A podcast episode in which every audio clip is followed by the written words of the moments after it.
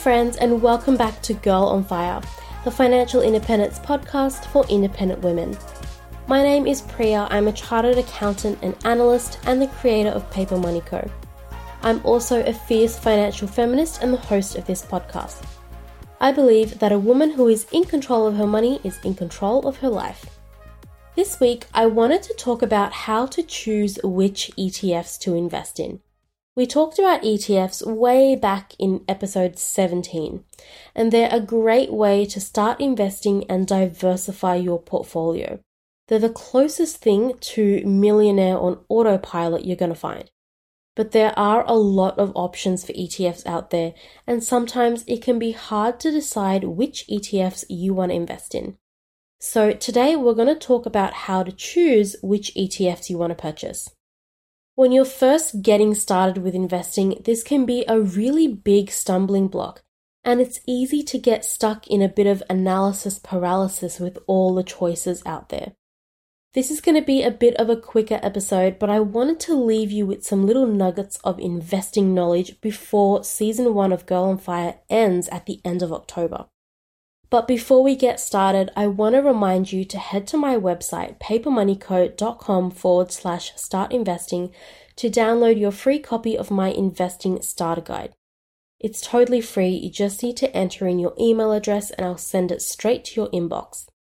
It gives you a step by step plan to follow to get your finances ready to start investing, including working with a budget, building an emergency fund, and paying off debt. The sooner you can get your foundation set and get those good money management practices in place, the sooner you can start investing and building your wealth. If you're really serious about learning to master your money, then it's the perfect guide for you, and I'd hate for you to miss out on it. As always, Girl on Fire is about learning, so whip out your favorite notebook or journal and get ready to take some notes. If you're not into writing things out by hand, you can always find the transcript on my website, papermoneyco.com forward slash GOF41. Okay, let's dive in. First up, start with your investing strategy. We talked about how to determine your investing strategy in episode 14. It's super important to set your investing strategy before you actually start putting money anywhere because you need to know what kinds of risks you're looking for and what kinds of things you want to invest in. So, if you haven't listened to that episode yet, I highly recommend you go back and listen to that one first. And if you have no idea what ETFs are, then listen to episode 17 before you move on as well. Now, your investing strategy will help you narrow down your choices when you're deciding what to invest in. I'm going to use myself as an example here. I know that I don't have the time to research individual stocks right now. And I also know that I want a safer investment that's well diversified. So I invest in ETFs instead of individual stocks. Now, taking that a step further, I know that I want to be invested in the Australian stock market because I get franking credits on my dividends, which is a favorable thing for my taxes. We'll take a deep dive into franking credits in a future episode, but it basically means that I get a tax credit for the tax the company I'm invested in paid. And so I pay less taxes on my dividends. So that's why I like investing in the Australian stock market but I also want to maximize my returns and diversify geographically as well. Because I don't want to hitch my wagon to just the Australian economy. I can make gains all over the world, especially if the Australian economy is struggling a little when the rest of the world is still powering through. So I'm also invested in the US stock market and all other markets around the world and I can execute this investing strategy with a three fund portfolio. I have played around here and there while learning how to become a better investor, but the vast majority of my portfolio is invested in VEU, which is the world excluding the US, VTS, which is the total US stock market, and A200, which is the top 200 companies on the ASX. So I highly recommend looking at your investing strategy to narrow down your choices a little bit before you actually start reviewing ETFs. For example, I know that I don't want to be too heavily invested in a single sector. So I don't invest in ETFs that are specifically for construction companies or tech companies or mining companies or financial services companies. Those ETFs are automatically taken out of the running for me because they don't align with the broad definition of my investing strategy. Now, once you know what kind of ETFs you're looking for, it's time to start shopping around. And when you're shopping around for ETFs, there are three super important things you need to look out for.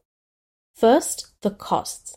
The fund manager like Vanguard or BetaShares that created the ETF is going to charge you a management fee for the administration of the fund. This is usually called a management expense ratio or a MER, and it's expressed as a percentage that's applied to the value of your holding. So, for example, an ETF might have a MER of 0.4%. We talked about the MER in episode 17 when we took a deep dive into ETFs. It's a broad measure of how expensive an ETF is to invest in but there may be other costs involved in addition to the MER that are fund specific. So, when you're doing your research, make sure you get detailed documentation of the fund regarding what kinds of costs are involved. Next, you want to take a look at what the ETF is tracking. What are the underlying assets that this ETF is trying to track? So, for example, let's say you're considering investing in the A200 ETF from BetaShares, which is an ETF that tracks the top 200 companies on the ASX, the Australian Stock Exchange. And that includes companies like Woolies and Commonwealth Bank. On the BetaShares website, do some research and see what those 200 companies are, who's included, you're indirectly investing in those assets, so you need to know what they are. And once you know, you need to determine whether that ETF still aligns with your investing strategy or not. You might have an ETF that's trying to track the whole market or a collection of specific types of companies. They might track assets based on different sectors or geographic locations. Also, sometimes ETF names can be stupid and it's hard to tell what they're trying to track by just going off the names alone. So, looking at the underlying assets, the holdings of the ETF, will make it a lot clearer and make it easier for you to make a decision. It gives you transparency into what you're actually investing in. And if you listened to episode 38 when we talked about socially responsible investing, it means you can see whether what you're investing in will align with your values and the social issues you support as well. Okay, so at this point, you know what your potential ETF is tracking and what it's going to cost you. The third important thing you need to consider is the tracking history and any tracking errors of the ETF. We know that ETFs aim to track an underlying index, right? Whether the performance is good or bad, they're just trying to match it. So you need to consider how well they do that. A tracking error occurs when an ETF isn't tracking its underlying index properly. You're basically checking how good the ETF is at doing its job. If it has a ton of tracking errors, that means it's doing a poor job and the red flags go up. If the ETF can't track the underlying index accurately, then it's going to be more unpredictable and more volatile. And it means that the performance of the underlying index isn't an accurate indication of the performance of the ETF. And that's all I have for you girls on fire today. My challenge for you this week is to pick some ETFs and do some research on them. Look for the things we talked about the MER, the underlying assets, and the tracking history. Next week is our second last episode of the season, and I have a fun little surprise two part series to share with you. I'm really excited about it, and I think you're going to get a kick out of it as well.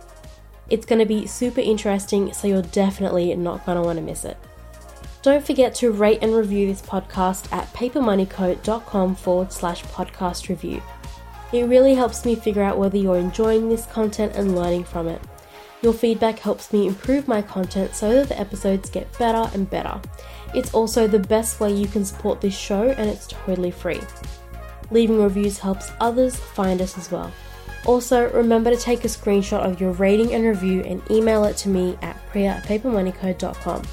I'd love to send you a copy of my fire and investment calculation spreadsheet for free to say thank you for your support. It's currently not available anywhere else except for Campfire members. As always, if you enjoyed this episode or found it interesting, then spread the love and share it with your friends. Bye for now, I'll see you next week.